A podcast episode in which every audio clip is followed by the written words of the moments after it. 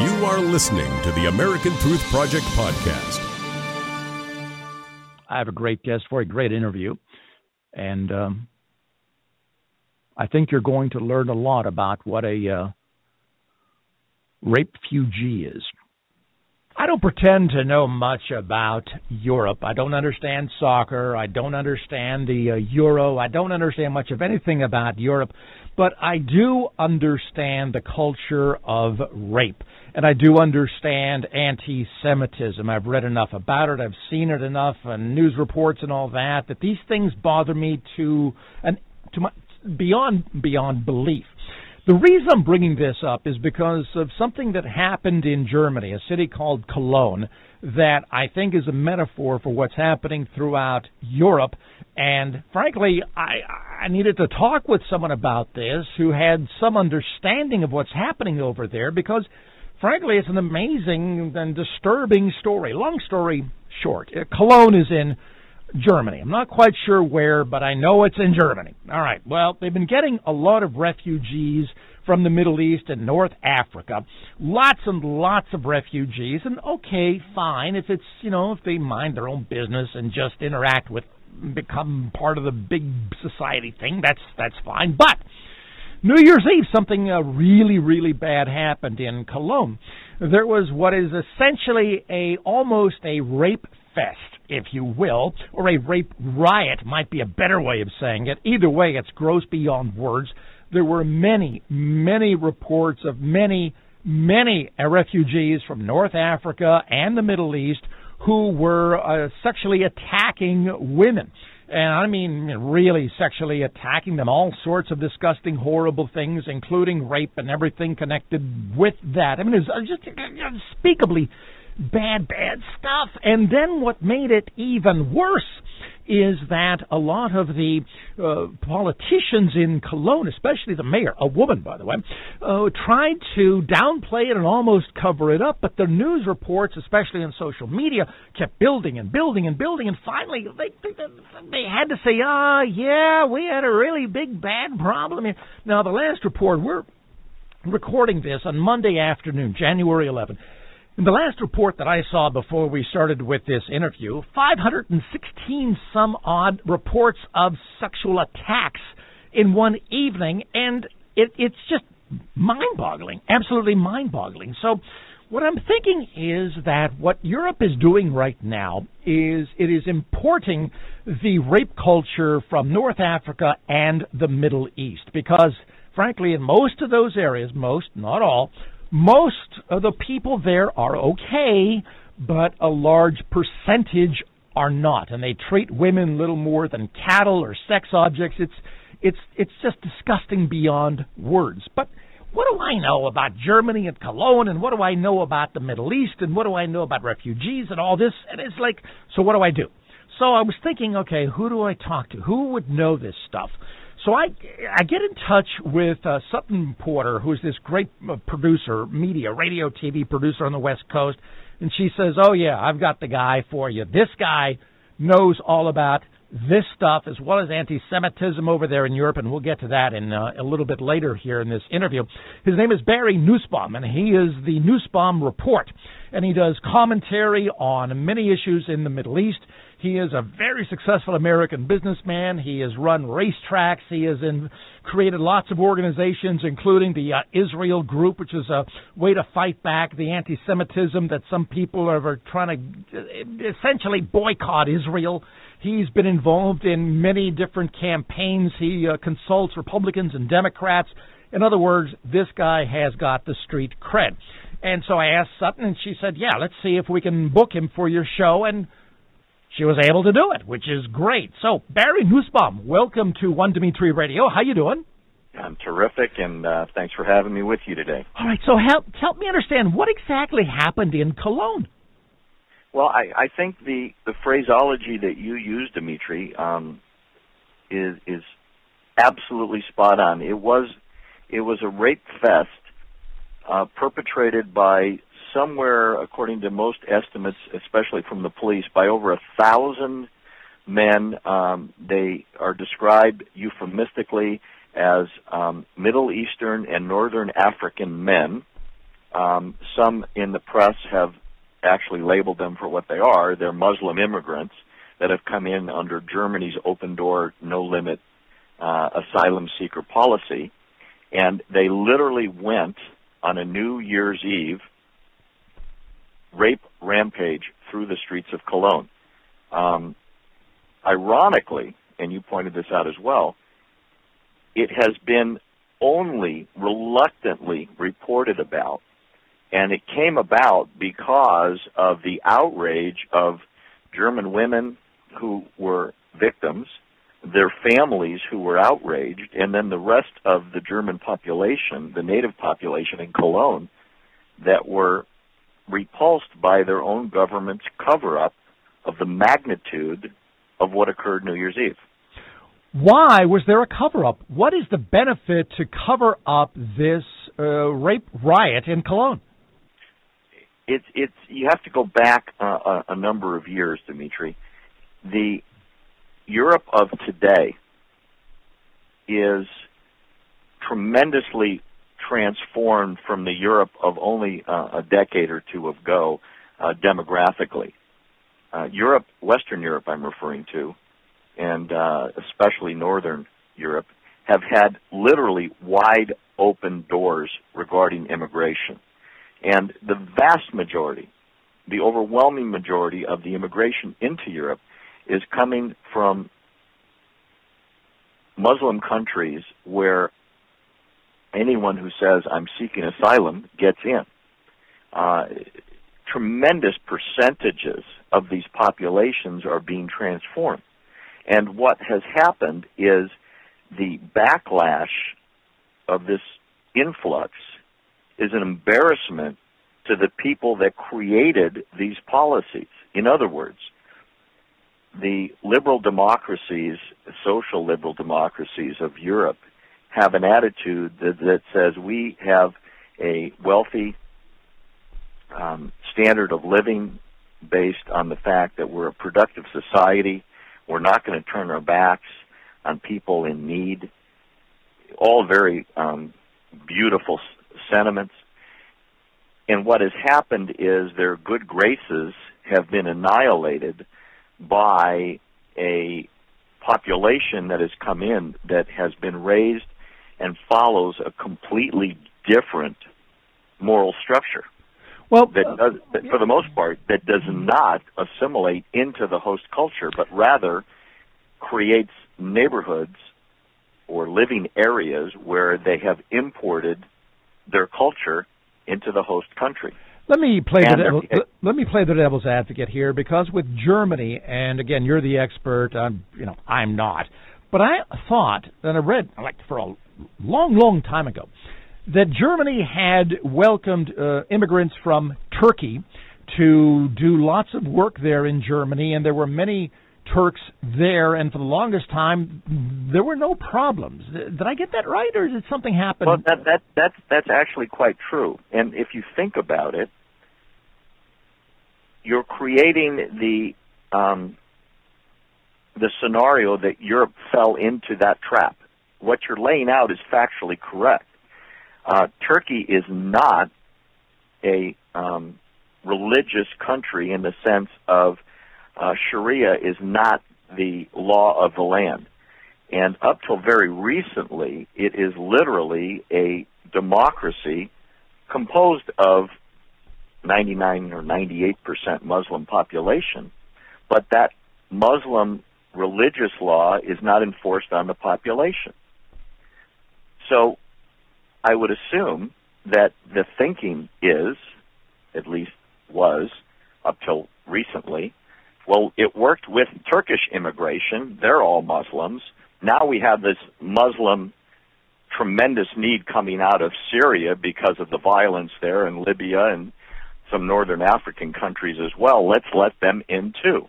Well, the difference is those people are coming out of countries where Sharia law is the law. So they have a different orientation towards life and non believers.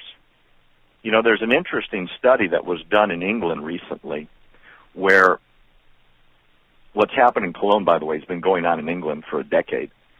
just not widely reported. They did a study where they were interviewing men who had been convicted of rape.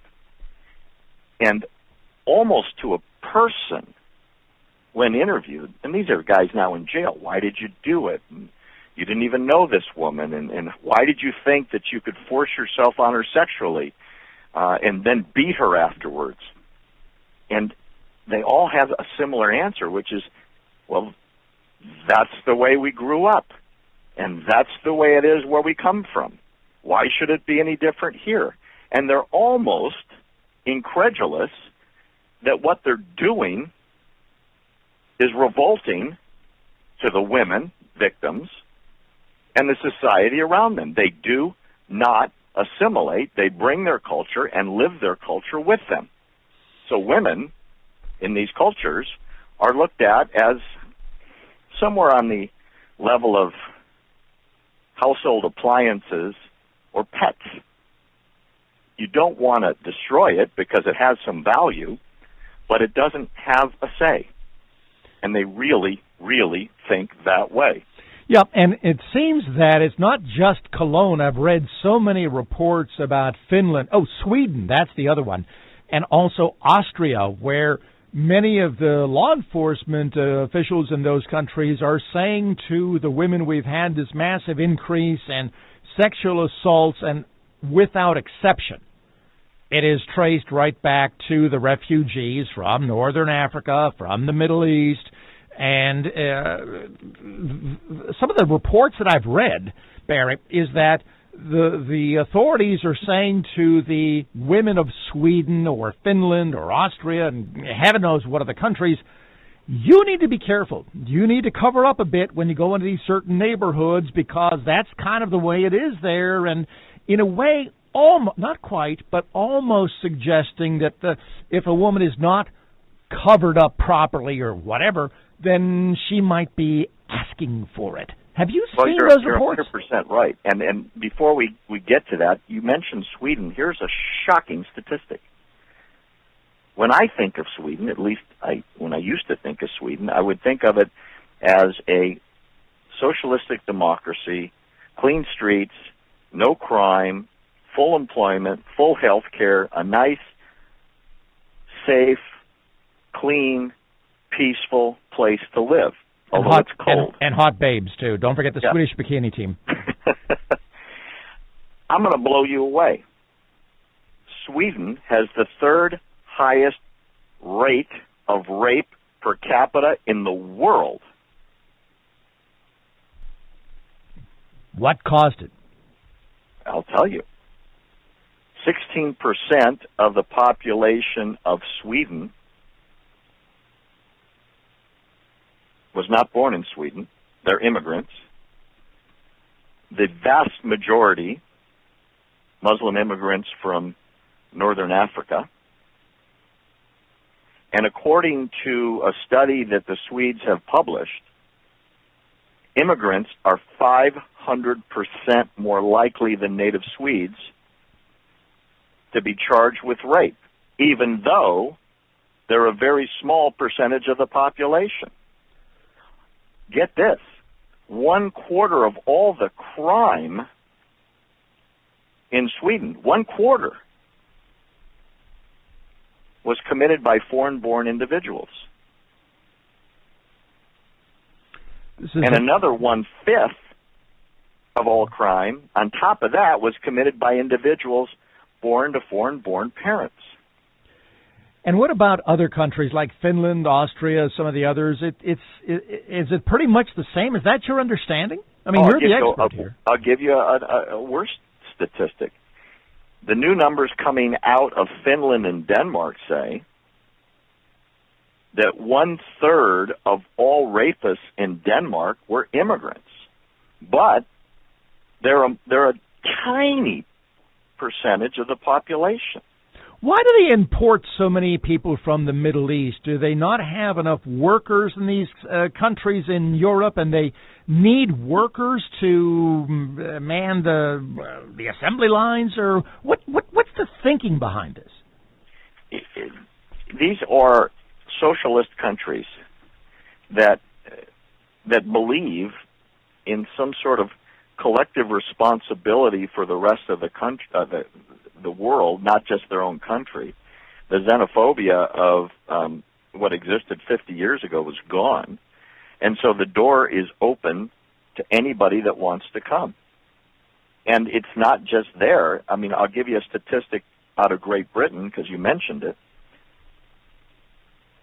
Between 1997 and 2013, in one town, 1,400 children were raped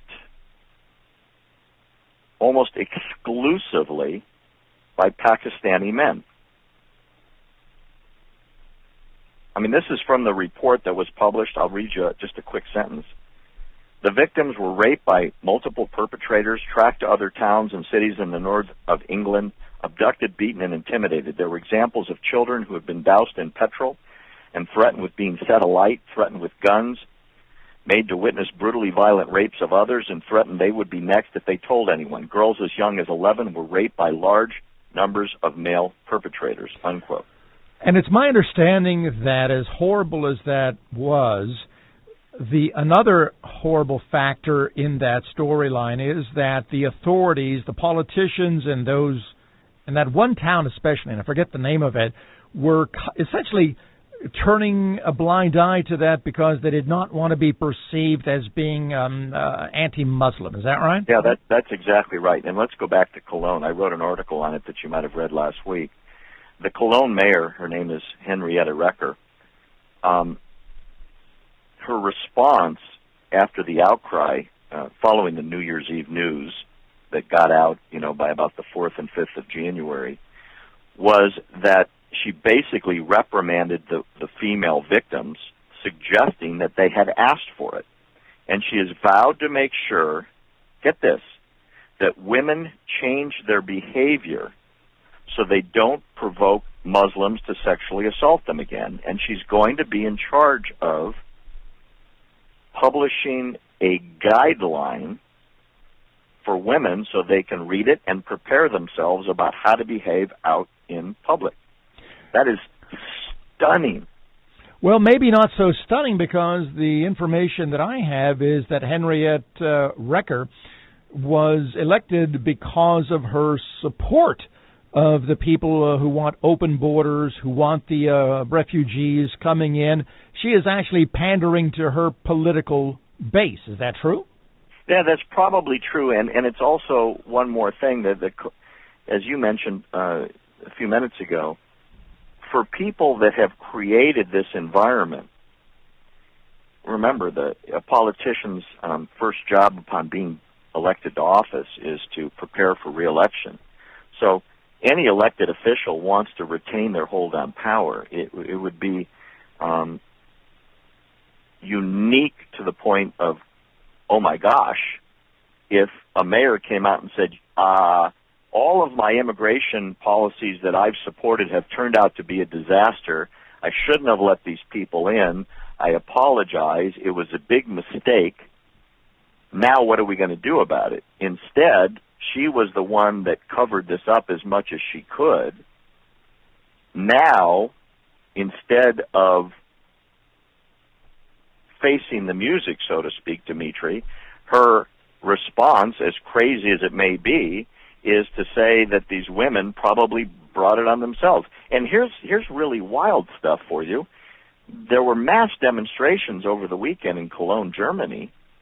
You had the Muslim supporters for the immigrants on one side, and you had German citizens who are demanding uh, safer streets and prosecution of the 1,000 plus perpetrators of the New Year's Eve uh, rape fest. The water cannons were turned on the Germans, not on the demonstrators supporting the rights of the immigrants.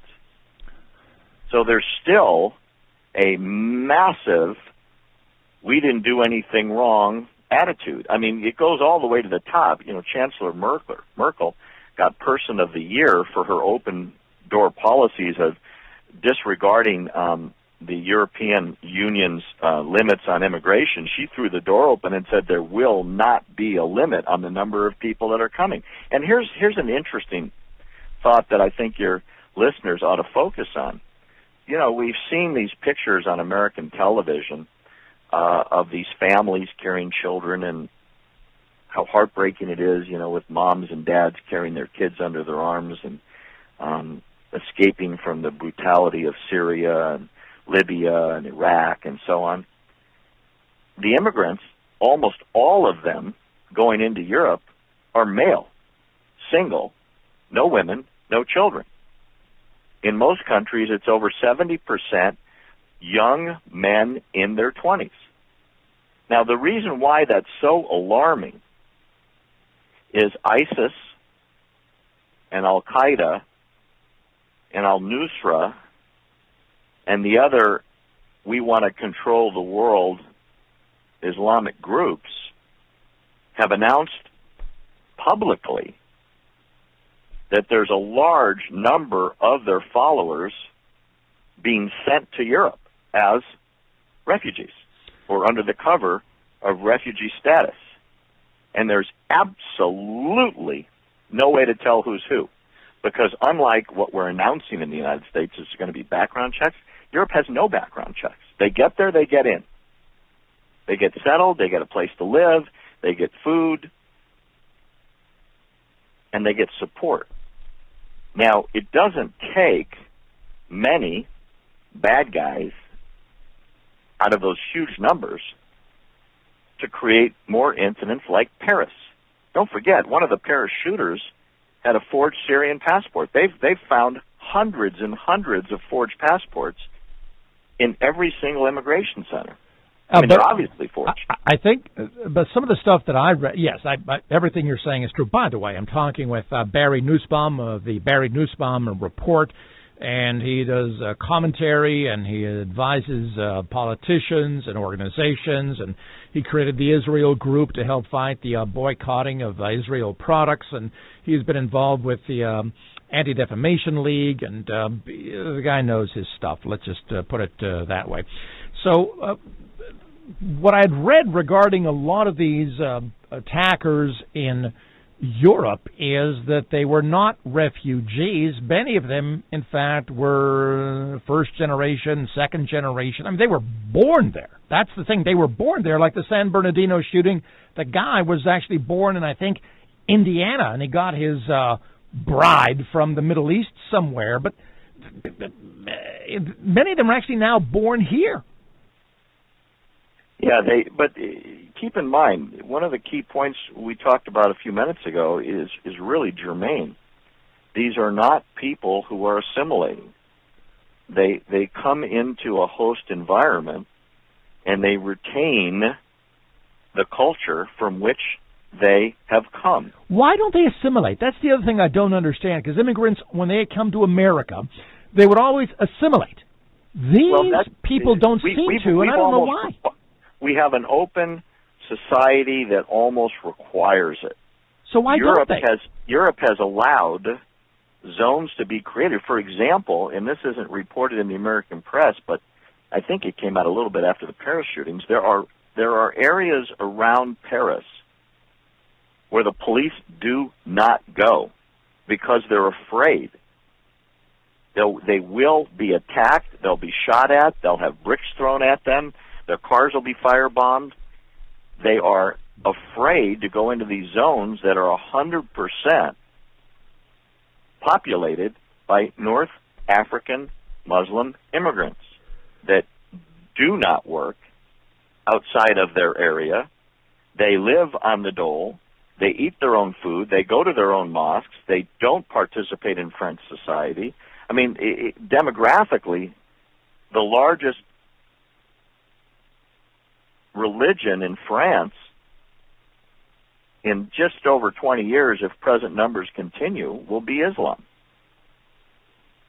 It is Not just insane. It is just amazing. Now, what about blowback? You had mentioned before about Cologne, the German uh, who Germans who were rightly infuriated about the sexual assaults, the uh, rape riot there in Cologne. what? Where's the blowback here from all the Europeans and moderate Muslims who are going, "My God, this is insane"? What is happening with the blowback? Is there blowback? Yeah, there is some. I mean, it's a political thing right now. Um, Merkel's party uh, is now the Conservative Party. Their popularity as of a brand new poll is now down to 36%, its lowest level in four years. Um, she has an ally, political ally in the uh, Bavarian Christian Social Union, and they said, the head of that party said over the weekend that the massive migrant flow is threatening the ability of this government to act, meaning there's so many people coming in, the government can't manage it. Merkel has said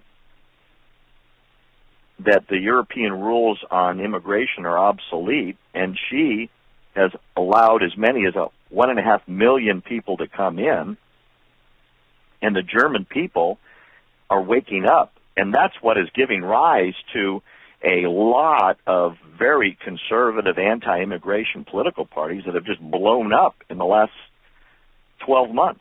And not just Germany, we're talking what France and maybe Sweden, Denmark, some of these others absolutely. too, right?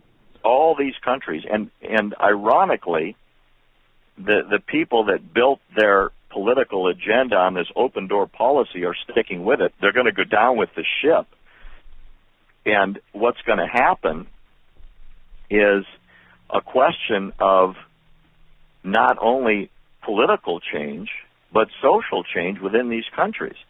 Um, in Germany, of the 70% that are there, 70% are young men traveling alone, no children, no wives, no grandmothers, nothing. When more terrorism shows up, there will be an internal war on their hands. You know, they, Pam Geller, who does a lot of work on this, has released a startling report, which I urge your your listeners to look up. There's a 58-page terror manual that's now out on the internet, and it's put out by ISIS, and it, it explains. Listen, I'll just read you some stuff that's been translated into English. Your beard should be shaved off at least two weeks before you travel, so the skin under your beard can be exposed to the sun. If you get a haircut, if you can get a haircut in a professional hairdresser, please do so. You are instructed to avoid traditional Muslim greetings. Do not use sentences that are religious to other brothers like Salam Alaikum.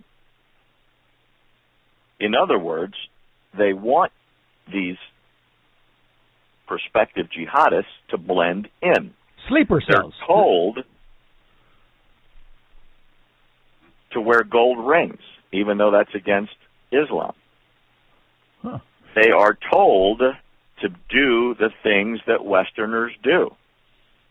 They're told to use generic perfume, like everyone does, if you are a man, or perfume if you are a woman. Wear it on your left hand, not on your right hand, because they'll spot you as being religious. They're told to wear a crucifix. These are these are this is a manual training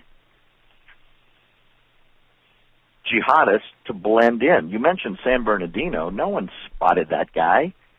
He he he had a regular job, but radicalized and then went out to murder as many people as possible. And when the police caught up with him, they were on their way to to shoot people on the freeway or something like that. No one's actually sure, but they were loaded with what hundreds and hundreds of rounds of ammunition and automatic weapons and bombs in the car. They weren't going out for for dinner and drinks. They were going out to murder more people. I and that kind of behavior is going to be happening more and more throughout Europe because they've let in millions without identification or any way to trace who they are, why they're there, or what their purpose is. Doesn't mean they're all crazy, but how many people does it take to pull off something horrible, like the World Trade Center. Just which, which which time? Yeah, which time? Yeah. Yeah. Now, Barry, uh, talking of Barry Nussbaum, by the way, Barry Nussbaum report here on One Dimitri Radio and blogtalkradio.com. So, what is the answer for Europe, and what's the answer for the United States? Well, I I think the answer is, is simple. The one thing nobody talks about, and I mean nobody talks about, is Saudi Arabia, as an example, has a tent city that is permanent for the annual journey to Mecca by devout Muslims from around the world. They could take in somewhere between 300 and 500,000 refugees almost instantly. They have the money and the means to do it, and they've refused to take any. They have a tremendous oil wealth. So does Qatar. So does UAE. Jordan has a ton, doesn't have the money to support them. For some reason, the wealthy Arab countries don't want the Arab Muslim immigration coming to their countries. It would be much, much more expeditious and way cheaper for the Western countries, and I mean this, to send their money into the Middle East to establish refugee camps to house, clothe, and feed these people in their native lands where their culture is comfortable with them and they're comfortable with that culture. They're going to Europe because it's free and it's a welfare state that they know they can maintain their own culture inside of someone else's. And as ISIS has said, I just read you a couple excerpts from this terror manual. There's a lot of bad guys in that group. If no. there's two or three million immigrants, look, two million have come out of Syria alone. What if it's only one percent? Which estimates say it's probably five. But if it's one percent, that's a lot of bad guys. So I think what's going to happen, Dimitri, as this creates the cancer from within, I think the doors are going to slam shut. Good, very Look, well. That might explain why Donald Trump is so popular that's now. That's exactly the lead-in for my next sentence, which is Trump, whatever you may think of him, good, bad, crazy, or a genius, the reason why his message is resonating is the average American thinks this open door policy of immigration is the crazy train. We've had terrorism here. And if we can't identify where these people are coming from, which is every national security expert outside of the White House has said the same thing. We can't trace them. Look, you're doing a background check on someone from Syria. There's no government in Syria. There's no database in Syria. It would take years to vet one person. And the proposal is hundreds of thousands. The governors in every state said, not in my state, because nobody wants a group of people where a certain percentage, even if it's tiny, are people that want to kill as many Americans as they possibly can on their way to paradise. So you've got a political candidate who has influenced the entire Republican Party. Now you don't have any Republican candidate saying, hey, I'm for open immigration. I think it's a great thing to bring immigrants here. So the Republican platform, no matter who the candidate is now, Dimitri, is going to be close the door. I hear you, Barry. I want to talk with you, and I, I thank you so much for this. And I know time is your time is uh, precious, but I also want to talk to you for a few minutes, if I could, about what I believe to be rising anti-Semitism in Europe. And again, Europe is no stranger to anti-Semitism. I mean, it has a long, rich history of doing horrible things to Jews. There's no question about that. But it seems that it's on the rise again. And I get the sense that it's sort of like the feel that there might have been back around 1930, 1931, 32, where it's just starting to bubble up. Not quite there yet, but boy, it's getting there. Like in France, I read that uh, synagogues have to have armed guards, and that uh, different uh, Jewish businesses have to have uh, really strict security just to survive, and that many Jews, the remaining Jews in, in Europe, are are fleeing. How how bad is anti-Semitism in Europe these days? Uh, it's absolutely horrible. Um, there have been a number of comments um, as to the cause. I can tell you for certain that the wave of Muslim immigration brings that with them because in all of those countries, A, there are no Jews, B, the the state policy is Israel is the devil incarnate and Jerusalem must be conquered and made Muslim and so on and so forth. So when these this culture comes in, as I've told you, they bring their culture and they live that culture and whatever interaction they have with others has that anti-Semitism because they've been raised with it. The most anti-Semitic television in the world is run by the Palestinian Authority paid for by the American government. If you go on any of the Media Watch sites like MEMRI, M-E-M-R-I, which is the Middle East Media Research Institute, where they translate from Arabic into English, most of your listeners would just absolutely be stunned that there are shows on the air coming out of Jenin and Hebron and all over the West Bank that show Jewish children eating Arab babies, or at least they sort of play act at it.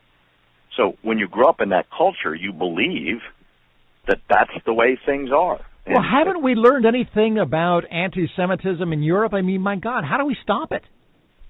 Well, education is a big part of it. You know, I, I for me, it's a very personal thing. Um, I was born in Chicago. Um, I could have been born in Auschwitz. Both my parents were there. And my grandparents and my cousins and my uncles and my aunts and most of them didn't live. They they're still in Poland in the ground. So my parents lived it and I grew up with the education of how bad it can really be. So yeah, it's very personal for me and I hope for the people that listen to your show, Dimitri, they get angry enough to do something about it. You know, you mentioned BDS, which is the boycott, divestment, sanctions movement against Israel. It's widespread anti-Semitism funded by very radical um, Arab funding sources in the Middle East designed to destroy Israel. Isn't it true that in Israel now that if they want to ship products, or there's some, how is this now? Somewhere like European Union, there's a proposal or a law, I forget which, that if a product comes out of Israel into the European Union, it has to be identified not with a gold star of David, but some sort of designation that hey, Jews produce this. There's some something like that. Is that right?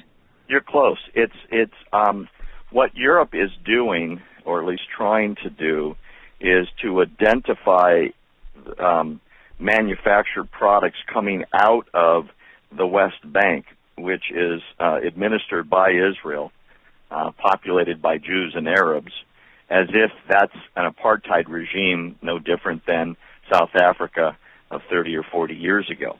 That's the European uh, attempt to make right by the Palestinians. Um, it, it's it's not widespread. It's open to constant debate. Um, it's not having much of an effect on Israel because most of the governments and main trading partners in Europe love Israel and vice versa.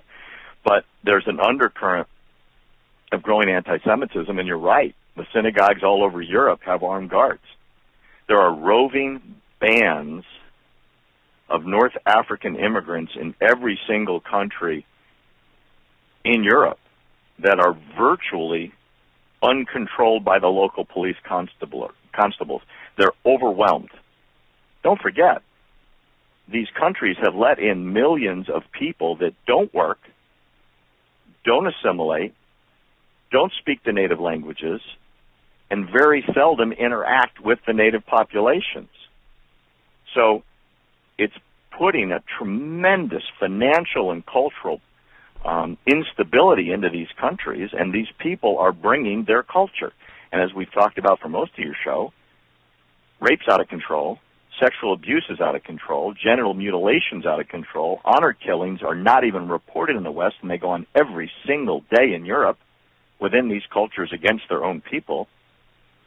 And inherent in that mindset is anti-Semitism. So it's a, it's all of this is being imported. This is so depressing, Barry. I'm talking uh, Barry Nussbaum. Barry Nussbaum report, uh, commentary, Middle East. He consults with uh, congressmen of both parties. Has been involved with the Anti Defamation League and the Israel Group to fight this uh, insane uh, boycott. Uh, Barry, I know we don't have much time left, but have you ever met uh, Bibi Netanyahu? I have. What's he like? He is um, astoundingly charismatic. I, I was lucky to have spent uh, several hours with him in a very small group some years ago. Uh, he's startlingly intelligent. Um, he speaks English better than most people I know that are American. well, he was raised here, right? Doesn't yeah, have... I mean, he he went to school at MIT. You know, yeah. I mean, so he's he's a very bright guy. Has anyone spoken and, to him about his comb over though? I've always been bothered by that. Well, it's nothing like the the Trump comb over. Well, still, it's it's it's somebody should just tap on the shoulder and go. Everybody knows it's a comb over. It's okay. You're a commando. It's okay. You know. Anyway, but uh, did you by any chance see the front line? Uh, I thought magnificent front line article article uh, uh, presentation I don't know, two, three weeks ago about Netanyahu's war, which essentially was a lot of background stuff about what was really going on between the Obama administration and its alienation of Israel and the way that Obama uh, mistreated Netanyahu and all that. Did you by any chance see that? I haven't seen that, but I know a great deal about oh, it. Uh, Obama fantastic. has been the most disrespectful uh, American president of a foreign leader uh, at least in my lifetime, and um, I've been I, around a while. I mean, Obama just hates Israelis. I mean, I'm I'm sorry. It's as simple as that. He just friggin' hates them. I mean, it's just it's just pathetic. You really should see this uh, frontline thing, though. They had lots of great interviews, a lot of insiders, both in the administration, uh, Obama administration, Netanyahu administration. Fascinating. The frontline, it, frontline did a great job with that. Well, look, Barry, I could talk with you all evening, but then uh, uh, Sutton Porter would be upset with me, and I'm sure you've got better things to do as well.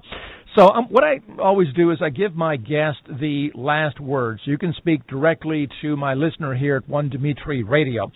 So, uh, Barry Nussbaum, uh, the Nussbaum Report. I'm going to hand you my Shure SM7B dynamic microphone, and you're free to talk with my listener. Tell him whatever you want. Well, I appreciate that. Uh, first of all, thank you, Dimitri, for having me on. It's a pleasure to chat with someone as well informed as you are, and I'm sure you're bringing a lot of awareness to your listeners around the world. Uh, for people that are interested in my opinion, there's a very easy way to find me on the web, which is findbarry.com, B-A-R-R-Y, and that will take everybody to our various web stuff that we produce and the things that I write on a daily basis. You can also uh, follow me at Twitter at Barry Nussbaum, which is N U S S B A U M, and I, would love to hear from your listeners uh, to see how they weigh in on this. I can tell you that my big concern today, Dimitri, is that whether your listeners are Democrats or Republicans or conservatives or no label at this point, this election coming up is so, so important, uh, primarily because the next president of the United States, uh, who will be taking office in just about a year, is going to have to deal with Iran that is well on its way on a freeway to having nuclear weapons and ballistic missile capability to deliver those weapons around the world. And not only send them up, over, and down, but once they are enhancing and um, uranium and have the nuclear triggers, which, according to certain intelligence reports that I've read, they already have them secreted away under these mountains in Iran. Um, the hundred billion dollars Obama is going to start sending to them in the next couple of weeks will give them the means to do something that no other government in history has had the means to do, which is export a revolution and back it up with nuclear weapons. The big difference, and I've had debates with people, and they'll say, "Well, we had we had the Soviet Union for so many years as part of the Cold War, and there was them staring at us and us staring at them, and they could have destroyed the world, and we could have destroyed the world, and there was mad, mutually assured destruction that kept both sides from pulling the trigger, and that's true, and still exists, and now it includes." China, Pakistan, and India. The huge difference is none of those countries were led by people that want to die in the final battle of Armageddon to get them into paradise. I urge your readers to learn about the mullahs that run Iran because they are the first government in world history run by people that do want to die in that final battle. And when they have the means and the finances to accomplish that, which the Obama administration gave them under the JCPOA, we are going to be in a big, big, bad way. And I say we, I mean Americans and other freedom loving people around the world. So that's the last word I want to give your people to think about. That happens to be my area of expertise and something I write about a lot. And I've met with members of Congress, as you mentioned, both parties, to educate them on that. We could talk about the JCPOA for hours and hours and hours. There's so much the American people weren't told about what Kerry agreed to in Geneva that if they knew, people of all parties would be marching on the White House tomorrow, and they wouldn't leave until they really got the president to listen to them about what has happened and how Americans feel about it. And that's my last word. Barry, thank you so much for joining us here on One Dimitri Radio. Barry Nussbaum Report. And if people want to get in touch with you, what was that address again? It's very simple. FindBarry.com. Fantastic. Barry, thank you so much. Give my best to Sutton Porter. She's an outstanding producer, very nice person, too. And I'm sure we'll be talking again soon. You have a great day, sir. You too, my friend. Take care. Thanks for listening to the American Truth Project, a 501c3 nonprofit. Please subscribe to our podcast and follow us on our social media channels to stay plugged in to the truth. Go to americantruthproject.org and subscribe to our newsletter to stay informed on the latest news.